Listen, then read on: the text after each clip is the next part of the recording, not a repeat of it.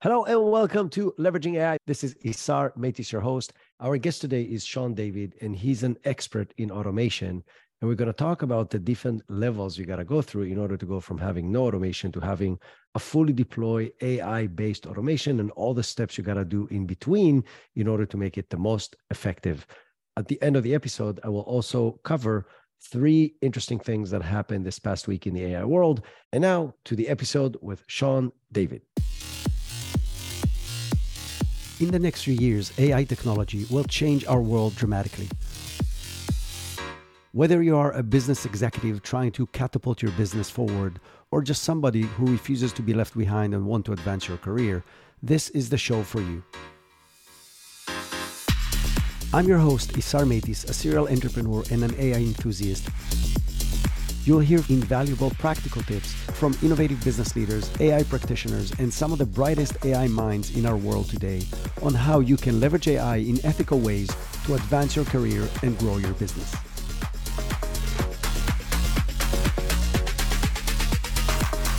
Hello and welcome to Leveraging AI, the podcast that shares practical, ethical ways to leverage AI to improve efficiency, grow your business, and advance your career. This is Isar Meitis, your host, and I've got a special guest for you today. Many business people and business leaders wonder how they should even start using AI in their business, and many already started dabbling with it, and they're using ChatGPT for this, and they're using this tool for that, but very few companies and business people figured out a process. How do we actually implement automation that uses AI across the company, across tools, across teams? And our guest today, Shawn David, is an expert in exactly that. And he has a three step process that is going to share with us that he has implemented successfully in multiple instances. And it basically goes like this how to identify the low hanging fruits, how to create an initial automation with no code, low code solutions, and then how to use AI to boost the efficiency of that way more. So, three step process, but in there, there's obviously a lot of details on how to do all these things. Welcome to Leveraging AI. Hey, thanks for having me. Great to be here. So, yeah, so basically, just jumping right into it, we're trying to automate things that you don't want to do. Right? At the end of the day, we look at this every single day, we look at situations and we say, there's a bunch of this monkey work, for lack of a better term, busy work that I know has to get done but I don't want to do it. And honestly, the reason I got into systems engineering in the first place is just abject laziness. I don't want to do a bunch of stuff. You know, like I would rather spend four hours figuring out how to do something that would take me five minutes and then automate it so I don't ever have to spend that five minutes again than it would to take the five minutes every day. And I'll yeah. never get that four hours ever back and I'll never make up the five minutes, but that's just how my brain works. I just I look at something and I'm like, man, a robot can do this. So I just took. But, by the way, I, to take what you're saying into a bigger scale operation, if you can invest four hours and saving five minutes to 20 employees every day, that's a whole different math. So yeah, that's where it I'm, came. I'm with you. I was like, oh, okay. I started looking at this and I was like, wait, man hours is different. Everyone has to feel this way. And also, I'm super into culture and people, and it's this actually makes people's lives better and I don't want to get too far into the woo woo weeds of it, but it's still, hey, if you don't have to do this busy work that you just didn't have self worth anymore, you can focus on doing stuff that you put self worth into. And if you have that, you you've attached yourself to your job everyone's happy. Like it's just a better situation. Not to take robots cause happy but yeah. So what we do the first step is we have to look at the situation and we say all right we know we can automate the first step every single person asks me when they meet me and they learn what I do, they say, Oh, what can I automate? And it's, I don't know, what? I don't know. You got to figure it out. And there's easy tools to do it. And it's weird because a lot of people think they have to buy tools, like they have to buy Miro or they have to some kind of flowchart, Visio or something. It's not true. It's built into Google, it's built into Microsoft. So you can create flowcharts directly in Google. I'll we'll have an example in a second. We'll go through and show you how to do it. It's just you have the tools directly in front of you. So let's say you're a G Suite user and you're like, man, I really need to identify these processes. I have so many things I have to do. I'm creating a bunch of blog posts and YouTube videos and I have all these tasks, and I know there's something I can do to make it better. What do I do? The first step is to identify it. You have to look at this and break out what is this process, right? Think of it like making a cake. If you somebody came to you and just said, "Hey, go make a cake," and just gave you a list of ingredients without any order of how those ingredients went together, they just said, "Here's flour, here's water, here's sugar, here's yeast, here's this other stuff." Yeah, go make a cake. Yeah, eventually, you probably maybe if you had enough time, you could figure that out in the ratios. But instead, here's a recipe of order of steps water, flour, do this, put in oven for this much time. Easier. That's what this is.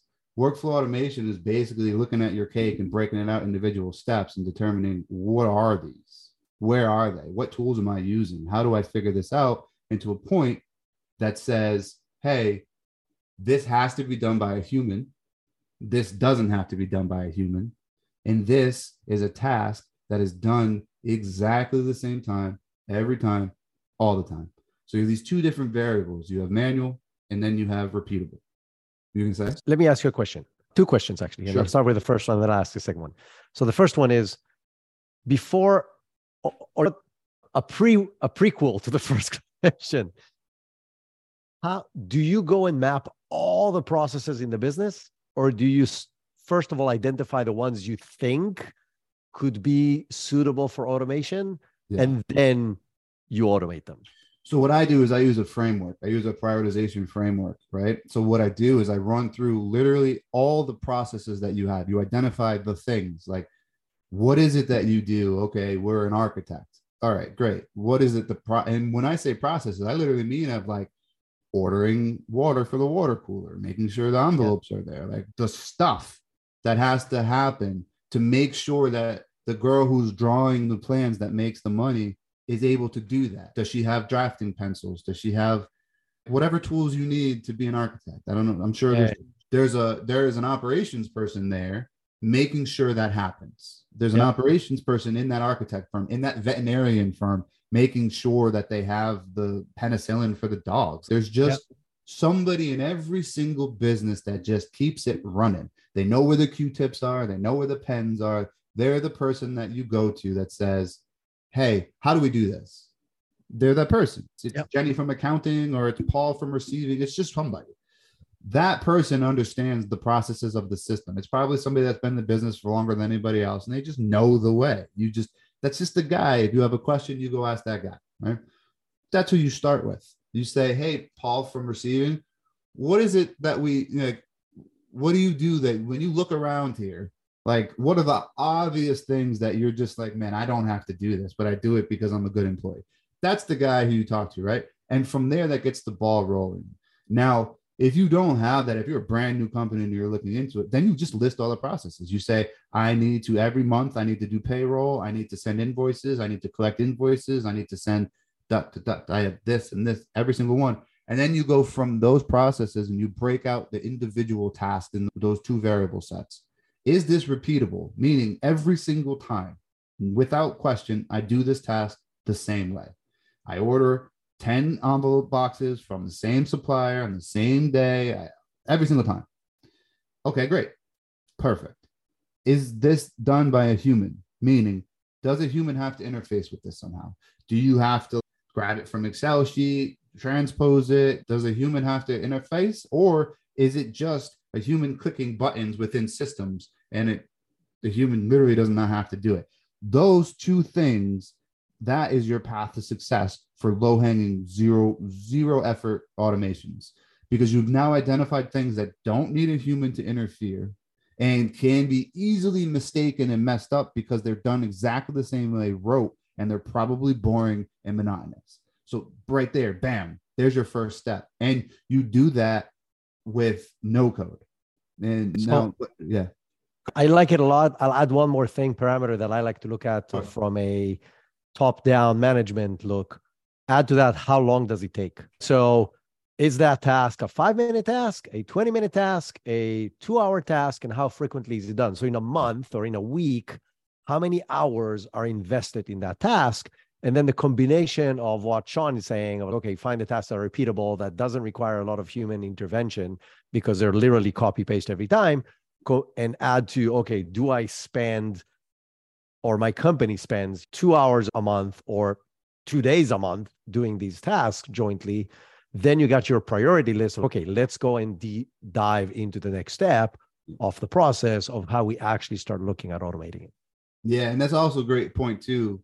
It's part of the model. and all models are wrong, right? But this one is you add into theirs, you can start getting unit economics for automation at that point, and you yeah. can start saying, "Hey, yeah, you paid me whatever four grand to build this, but you saved two million dollars." Yeah.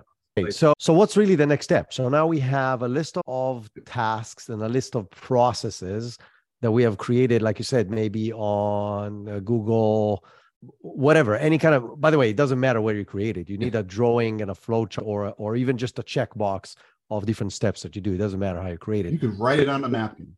Yeah. yeah. How do you go to the next step? So the next step is deciding where you want to go no code. So obviously, if you're listening to this conversation right now, you're not a code junkie. That's fine. There's actually not that many of us left. But I mean, really, if you think about it, the the no code is so what no code is it allows you to talk to apis which is just basically instructions that a computer leaves on the internet. So your payment processing system leaves instructions on the internet just an open endpoint that my program can or your program can go and talk to and say hey sales program i'm sending you an invoice. And they say all right cool handshake what's the credit card? And you send the credit card all right great sales. Apis right? That's how that works. No code allows basically what they do is they built a graphical interface around that. So you have Integromat, which is now Make, Zapier, which I'm a huge proponent of. If then that, there's like literally an unlimited amount of these no code solutions. It's basically just allowing you to create an API connection between two pieces of software without having to write the code. So if you didn't have this, like you would have to go and create a PHP script that then goes and connects and sends a token and a whole bunch of geek stuff that you just don't care about. So this allows you to just go and copy and do things very easily. So it allows you to go in and you literally just select, for instance, let's say you have a Google sheet and that sheet is updated every single day by the same person and they change the status of a phone call, right? That phone call that it's just a, a basic CRM and it's a list of people and it's contacted, not contacted. Very simple. A lot of people use this for a, contact list. So what you can do there is you go in Zap and you connect your Google account and it says, all right, what's the trigger? Google Docs. Great. What is the file? You open the file of your desktop and it says, all right, what do you want to do? It says when this record is updated, when this document is updated, and then you say, all right, cool. Every time this document is updated, what do you want to do? I want to email my account director. When the status is set to hot, when the status is set to contact, I need there to be zero downtime. And I need an email or a Slack message or an SMS or carrier pigeon, something to be sent to the account director to actually account to, to, to contact these people. Doing that in G scripts in a scripting solution is simple, but it would take probably two hours. And there's like scripting you have to write, and then you have to push it and get approved by Google. And it's not that big of a deal because you're Google to Google. Zapier would take you literally 30 seconds. And then you have it and it works. And it, this is all free stuff. This is there's no paid stuff. So there's no code.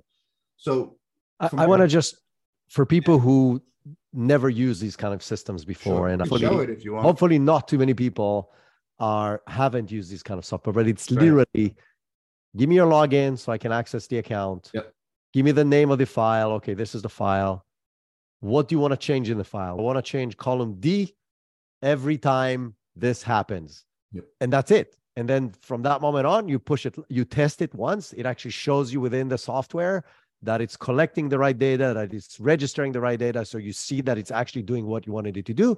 You click publish, and from that moment on, whatever that function that you just connected, you will never have to connect again. I literally like to say that Zapier and other tools like it are the glue of the internet because it allows you to connect things that otherwise would not connect. Basically, today, any two pieces of software you can imagine, one to the other, and bring data from one to the other in a very simple way and my to make it really clear to people who haven't used it and really are afraid of technology and stuff like that it's remember when we were kids and we had a bear a rabbit and a frog, and on the other side you had a fly and honey, and you just had to connect the lines. This is literally what you're doing. It's that simple. And then you get that basic automation that saves hours and days of time once you start looking at it over a year. And so it's an incredible process that Shawn is describing. Yeah. And also, the cool thing too is it allows you to become like a little bit of a mini engineer. So engineers we think in a certain type of way like we just we break out every single thing into individual pieces and steps and then we solve that step and move to the next step we never think about what's happening after the next we just solve it right so if you think in that way you have to think that way with computer like with these no code things because you have to they're, they don't they don't know any you have to give it literal instruction it's if you try to tell somebody to take a shower you can't just go tell them to turn the water on like you have to get like step by step open the curtain get it in take your you have to tell them to take their clothes off first if you don't you, they're just going to pour soap over their head when they have no water and they're going to say hey i took a shower success state and you're like okay. So it helps you think that way. And you're like oh and then from there everything computer wise starts to make sense. You're like oh these things are stupid. And i'm like it's all just a magic curtain. And it's all just i pretend like they're smart and it's not. And this is really up i've seen this happen so many times where people are like man i thought this was so much more complicated. And it's just not. Now you get into the second version of this though where you're saying all right cool. You've now gone above and beyond. You're doing 10,000 zaps a month. You're doing 10,000 ClickUps a month. You're like cooking with gas and you're also spending thousands of dollars a month on your API calls because let's not get it twisted here. This isn't free. Okay. Yeah. So anyone listening, watching this, and they're like, I'm going to automate everything, go right ahead, have fun, but understand you're going to be paying for that. These By the way, to be fair, there are open source versions of this. None of them are as good and slick and right. easy to use as Zapier, but and probably has one tenth of the software that's already connected to it. But that's and one is free. Is but that's one tenth is a hundred percent of the software. Ninety nine percent of the people are using. So really going open source here is not necessarily a bad idea. Slightly steeper learning curve, but then it's free. They're almost free because some of the software you're still going to pay to right. use their API. And you're gonna have to have a host, and then that's fine. I'm an open source proponent, absolutely 100. percent But if you're an enterprise, that's not happening. Correct. So, I agree. You know, if you're yes. in a situation you're watching this and you're like, "Whoa, okay, what am I gonna do?" Zap is 100 percent enterprise. Like they, I yeah. literally had zero issues inserting them through any sort of IT process. Yep. So Agreed. That's cool. But yeah, so now let's get to the exciting part. Yes. where where does the AI kick into all of it? Well, first, you have another step before AI. So the thing is, what you have to understand is you got to crawl, you got to walk, and you got to run. You can't just start running. You got to start now. You're crawling with Zap, you're crawling with me, or or instead than that, You've got all this great, perfect. Now you're ready for scripting. Okay. The reason you go from no code to low code to AI is because you need to have a general idea of how the AI is thinking and how the AI is giving you the response, not because you're going to replicate it, because you're going to be a better prompt engineer at that point. So it's difficult to be like, why am I learning? It's like, why do I have to become a doctor to become a vet? It doesn't make any sense. Like, why do I have to become a person doctor to become a, it's just a way of thinking. It's just, a, it just makes sense. This is the same type of thing. You have to, you have to understand all right how does scripting work how does an if then work how does a for while do while like how do these things work how do i iterate through an array what is an array so the first place to start, and I'm biased, but I think the first place to start is webhooks. Now, what is a webhook? Webhook is Zapier that doesn't have Zapier. So if you're a program like Chat GPT, that now is connected to Zap, but for the last before six months ago, it wasn't connected to Zap. It just was an endpoint on the on, in the world, right? If you're on Pro Zapier, which is not cheap, but or any of these open sources. I don't think this is a commercial for Zapier, but you create webhooks, and that literally is just I'm listening, and where what do you need from me? So it says webhook is listening, and then you have an API call that pushes from ChatGPT into Zapier, and then you grab everything that is in that payload from wherever you're grabbing it from. So you're learning how this works, and then the problem here though is you're more than likely not going to have a drag and drop interface within Zapier to deal with that. So what you do is you shift into low code. Okay.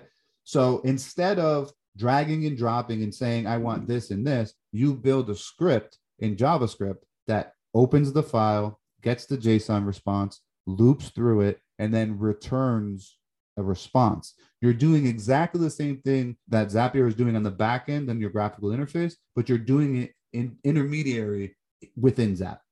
Now, you and again, just to tell people two things. One, obviously, you need somebody who knows how to write code, yeah. at least on a basic level, because it's scripting, it's not complex code, but at least somebody that understands how to write code. And B, the reasons you want to do that is one or two things. Either you want to use a software that's currently not connected to the platform that you're currently using. Let's say Zapier, you're using a brand new piece of software. It doesn't have Zaps set up. So that's your way to still use Zapier because maybe you want to connect it to Google Sheets on the back end yeah. or to your HubSpot CRM that already has Zaps on the other side of that transaction, but it doesn't know how to pull the data from that software. So that's option number one. Option number two, Zapier and these kind of software, they don't have access to 100% of the data that's coming from each and every one of those platforms. So let's say I'll use an example of CRM again because it's very generic, but let's say it's connected to a CRM, it knows names, first name, address, email, all these kind of things, but it doesn't know how to bring the person's image. Yeah. And you want their headshot as part of a campaign that you're running or a personalized email you want to send, you can write a webhook that will go and grab uh, the the PNG or whatever image file from the CRM and now you have it accessible in the platform. So that's why you want to use scripting in these kind of cases. Yeah. Or, and also the other way around too, is if you can't go and create a scripting a hook that goes and gets it, you can then ask the person who's building the software to give you a hook that post. So you can go either way. So what you're saying, yeah, absolutely true. If you if it's like Facebook or something and you're they're not gonna do anything for you, all right, cool, no problem. Webhook to will get it. Yeah. But if it's like some if it's a soft or if it's somebody you know or it's just somebody that you have in a relationship with, you'd be like, hey, do me a favor, expose that image for me. And then you can then the API will have it. Um, okay. now scripting also allows you, I'm just gonna share my screen real quick. Scripting also allows you to do things like this. So within Google, you like one of the biggest one of the biggest things that happens within sheets is you use this to take meetings right like you take meetings and you're like for instance we're on this zoom meeting right now either you're going to have ai do it which would be the next one but if you're not having ai do it you you have a human taking notes right yeah humans taking blah, blah, blah. so what the problem is afterwards you have to then format that and send out an email to a set of people and they say, here's the takeaways, here's the action items. We have to do all of these things, right? That's busy work. Like you've already typed the thing in docs. Like you don't have to copy and paste it into a G. Oh my God, that is just, this is what I mean when I say, look at something that you do. So you come here and it's super simple. Just come to your scripts. All right, let's just take a look at this. This is super, super simple. It's three functions. It's not hard. So you have one function, right? On open, on script. What does that mean? When this thing opens, what do I do? So I want to grab the document app, which is the UI of the document, and I want to create a menu. And the menu is called Automate to Win, Automate to Win. You want to add an item in that, which is called send ad, send update email, and its name is menu item one. And then you call the function add to UI. Okay. The function of menu item one is send mail. So here's the label, here's the function, here's the function, here's the function. What does this do? Opens a document, gets the content from it, grabs the entire body of the text, and then it splits it into an array.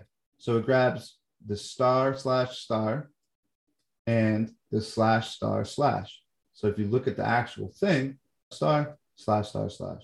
So these are basically bookmarks within the document that it yeah. knows how to identify where you are in the document. Yeah, and the cool thing is if you do this, whatever identifier you have, because it's an array, it'll only grab the first one.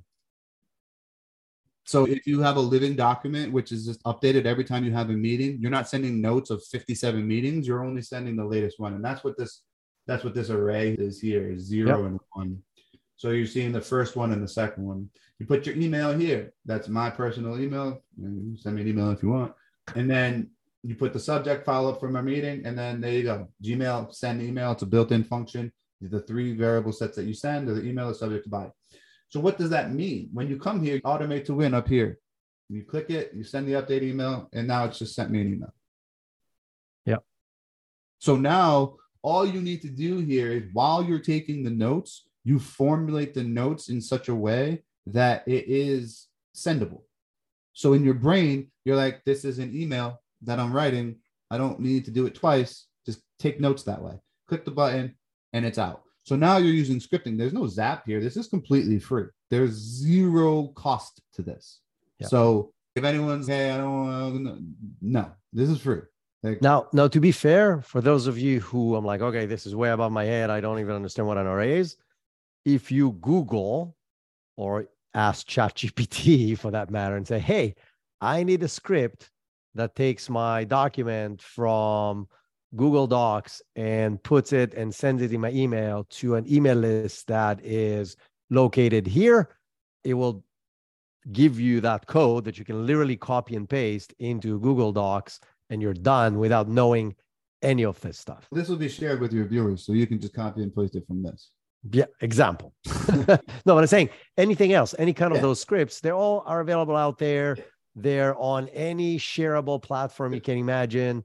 And if you just Google them, it will find your script to do 100% of the basic stuff you would want to do.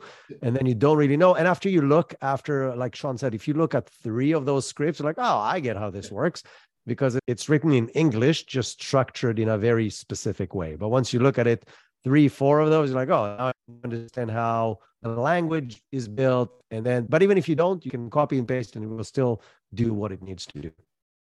So now we said there's three steps, right? So now we're walking. We were crawling. Okay. No, we're good. We figured this out. No code. Now we got into low code scripting. We can actually interact with things that aren't built on a GUI. Now we go to the next level. Now we say, okay, that's great. That's all well and good, but what do we do now? What how can we utilize the tools that are available in 2023? So now you get ChatGPT, you get OpenAI, large language models.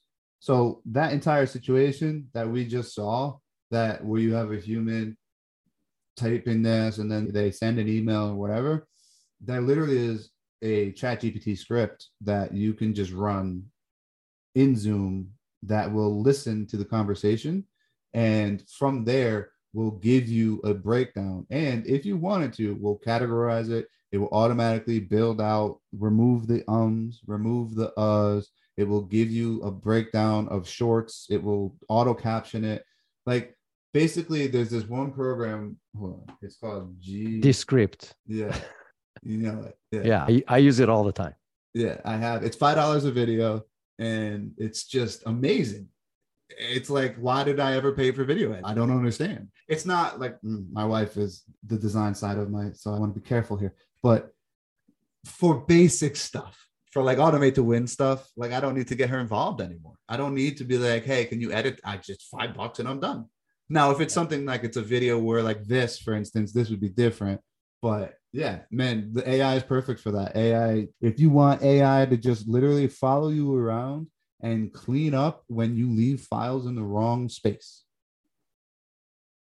Simple as that. You can just one of the biggest things that we, that I've done is built a cleanup robot that in Google Drive when it's created by a certain person, depending upon the variables that have was created, it then moves it into the correct folder because I am like crazy with folder. I can't just have a kitchen drawer of file. I just I need organization. And some people don't and they don't care because they just work in Airtable and they don't work in folders. So like I never even see the folder. So for me, yeah.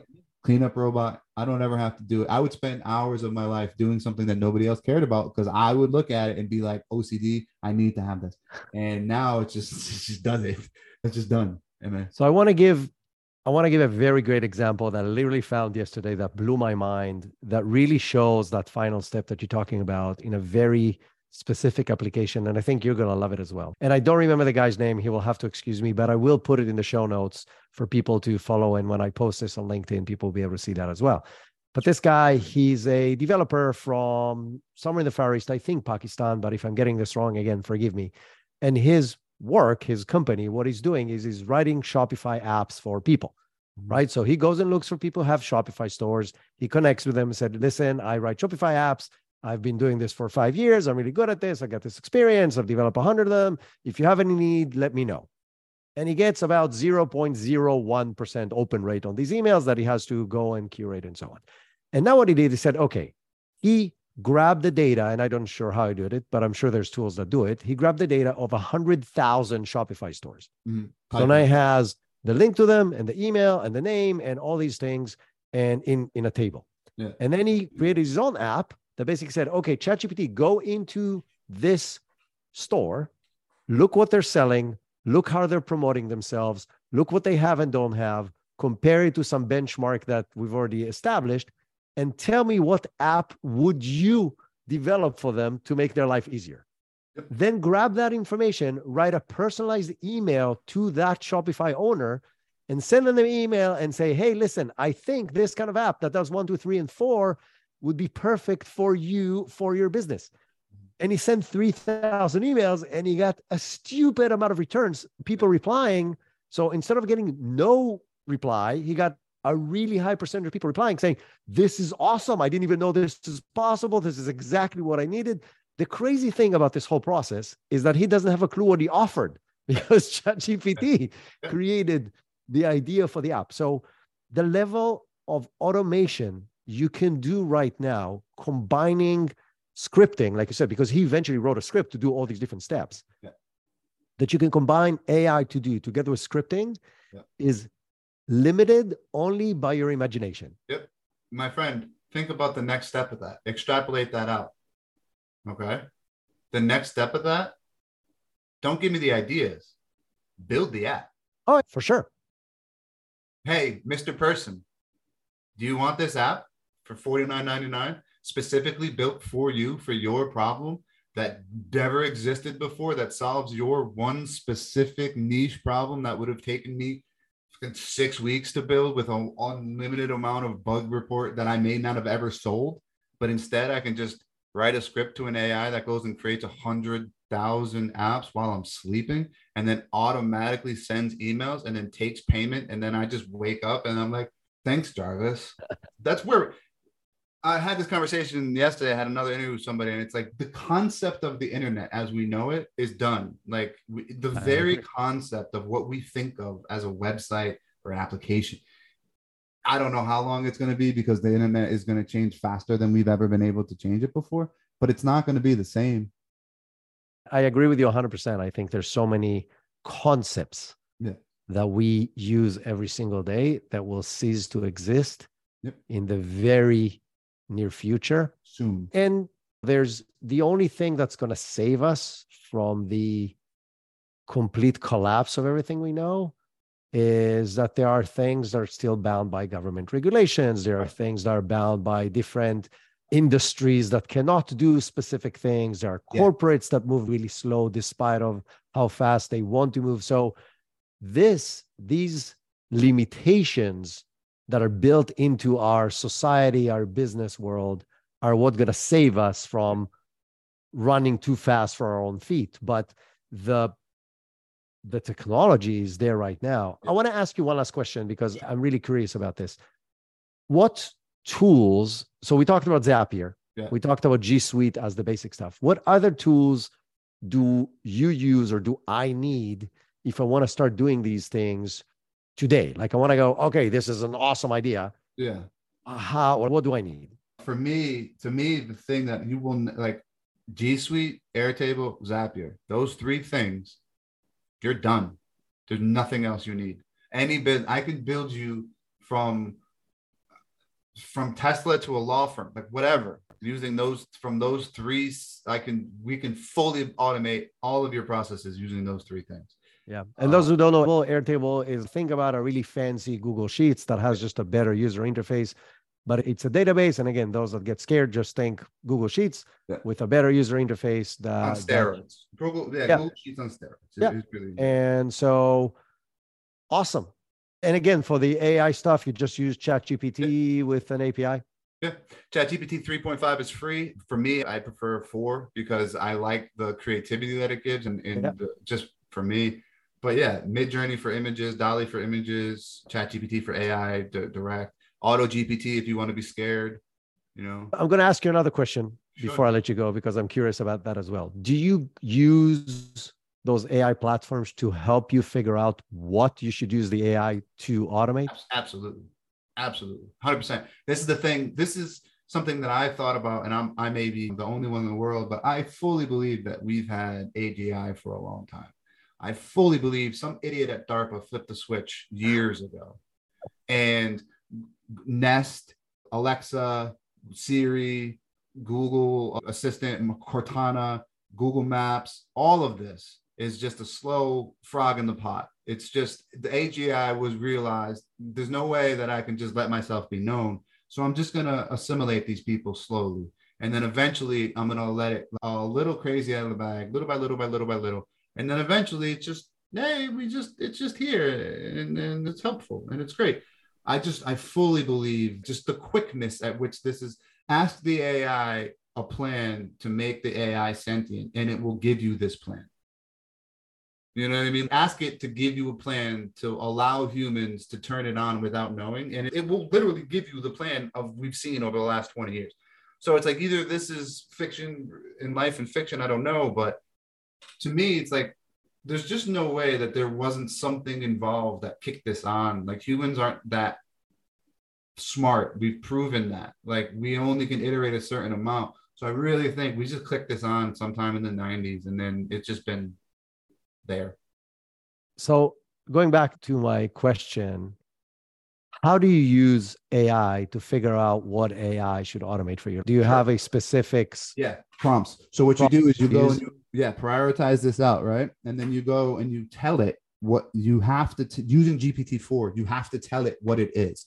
So you say you are a lawyer working at a law firm and your job is to make sure that the envelopes are ordered every month on this date and these are the processes. then you give it the list of tasks and you say within this task list tell me which you would automate like which of these tasks have the highest risk of failure highest risk of mistake most repeatable whatever you want to do whatever variables and give it a list of 100 processes. And then from there what you can also ask it is that you can just give it a list of just a list create a list of processes and say these are all the things that i have to do. Give gpt-4 a, give me back a task list of everything that i have to do to get this done.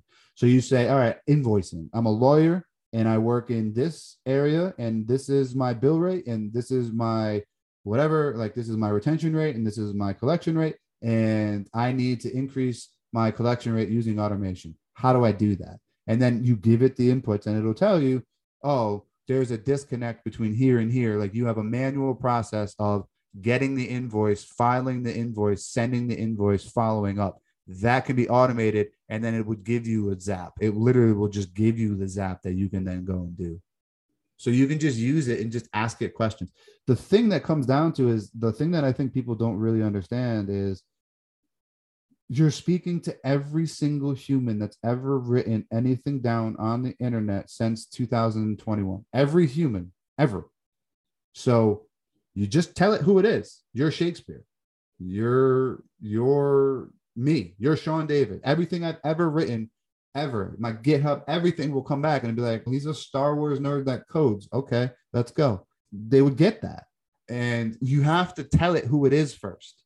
So the Yeah. biggest thing that that people don't understand with this whole large language model is it's everything. So you're not, it's like it's a deity for lack of a better term like it's god it has the access to the thoughts feelings emotions and inner workings of every piece of text ever posted on the internet for 20 years trillions and trillions of documents. So for you to ask god what is the meaning of life 42 right? That's the whole thing.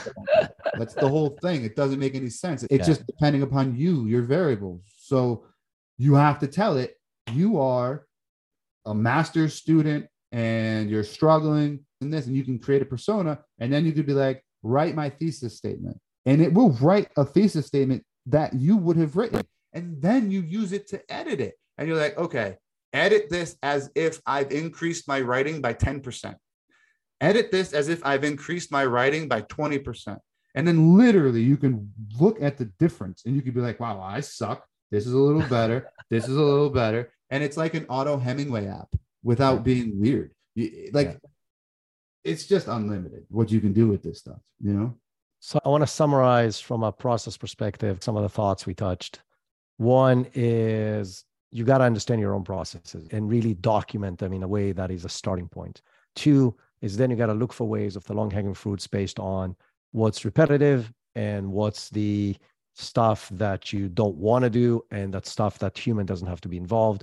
Next level is you can start scripting stuff. And today, there's now once AI showed up, like we just talked about and Shawn just mentioned, you can mix it all up because the AI can help you in step number one and step number two. It can help you identify the tasks. It can help you know what other people are doing because it knows. It can help you write the scripts and it can help you actually tell you how to put the automation in place and how to use AI. And the other thing that that I love that you did, Shawn, is you can always think the next step forward. Like Yeah. AI is so incredible today, even today, like without more stuff coming out, you can always think on the next step. Like you just said, we can write the apps. Yeah. Why why do I need to write the Yeah, apps? do I need Because I'm, now I'm the bottleneck and I make mistakes when I write code. Yep. I can write whatever an app a week. So I can write Yep. 52 a year. This thing can write 52 in 52 sleeping. minutes. So it's now I can serve all those people and I'm a one person company that makes a lot more money just by knowing how to. So always think, okay, so what's the next step? And don't limit yourself by what you've known so far, but what would be the coolest dream from a technology perspective you can have? And there's a decent likelihood it can be done today. Yeah. Shawn, this was a great conversation. I think a lot of people will find it uh, fascinating and scary at the same time, which is a lot of the AI stuff is like. If people want to follow you, work with you, see your work, connect with you, Sure. what's the best way to do that?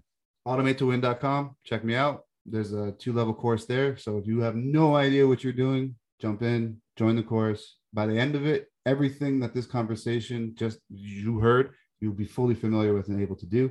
And then from there, LinkedIn, Elm Street Shawn, hit me up. Awesome. Thank you so much. Before you leave, if you're interested, here are three important things that happened in the AI world in this past week, summarized into a few short minutes. The two first items are tied together, I think. One of them is whether you know that or not, back in the end of March, Italy banned the use of ChatGPT, and they banned ChatGPT on concerns on customer data privacy and GDPR and how they've collected data and how they're using data and they went back and forth with OpenAI in order to get them to make changes to the way they work. I seriously doubt they got them all the way to the point they wanted. But the bottom line is this past week, they removed the ban and saying that OpenAI has agreed to take the right measures in order to protect customer data. My take on this is that there's a lot of politics going on in the background this obviously first step by Italy projected into what might happen in all of Europe because GDPR is not just an Italian rule, it's a European rule. And I think when I say politics, is I believe what happened is that OpenAI agreed to take several measures. We're going to talk about one of them in a minute. And I think European Union as well as Italy specifically understood that this train has left the station and that there's a lot of other platforms out there so they can ban ChatGPT, but I don't think they can ban all of them. And then what will happen is that the Europeans will be at a big disadvantage compared to anybody else in the world that can use these tools. So they found a way to compromise and allow ChatGPT to be used with taking several different measures that they've agreed on. So that's my take on this. And if to go specifically to the second update in ChatGPT today, there's a new settings where you can go in and toggle between allowing it to use the information you're putting into ChatGPT to train their model or not, which means at least on future conversations you're going to have with ChatGPT, you can have it not use the data you're putting into it if you're interested in doing so. So that's probably connected to the other piece of news. The third piece of news, also related to OpenAI, is that in the past few days, they've rolled out plugins to a lot more people. And so more and more people now have access to ChatGPT with internet access and other plugins for ChatGPT. Those of you who don't know what plugins is, are different capabilities that are like add-ons to what ChatGPT can do on its own. Some of them are absolutely mind-blowing, and you can sign up for that for a waitlist, and then eventually we'll have that as well. If you want access to that yourself, you can go to openai.com forward slash waitlist forward slash plugins and you can sign up. And then, like I said, they started rolling this out to more and more people. So you'll have access to even more capabilities than you had so far. That's it for this week. Stay tuned, learn a lot about AI, use it as much as you can. Share with me on LinkedIn anything you find or anything you want me to cover on the show, and have an amazing week until next time.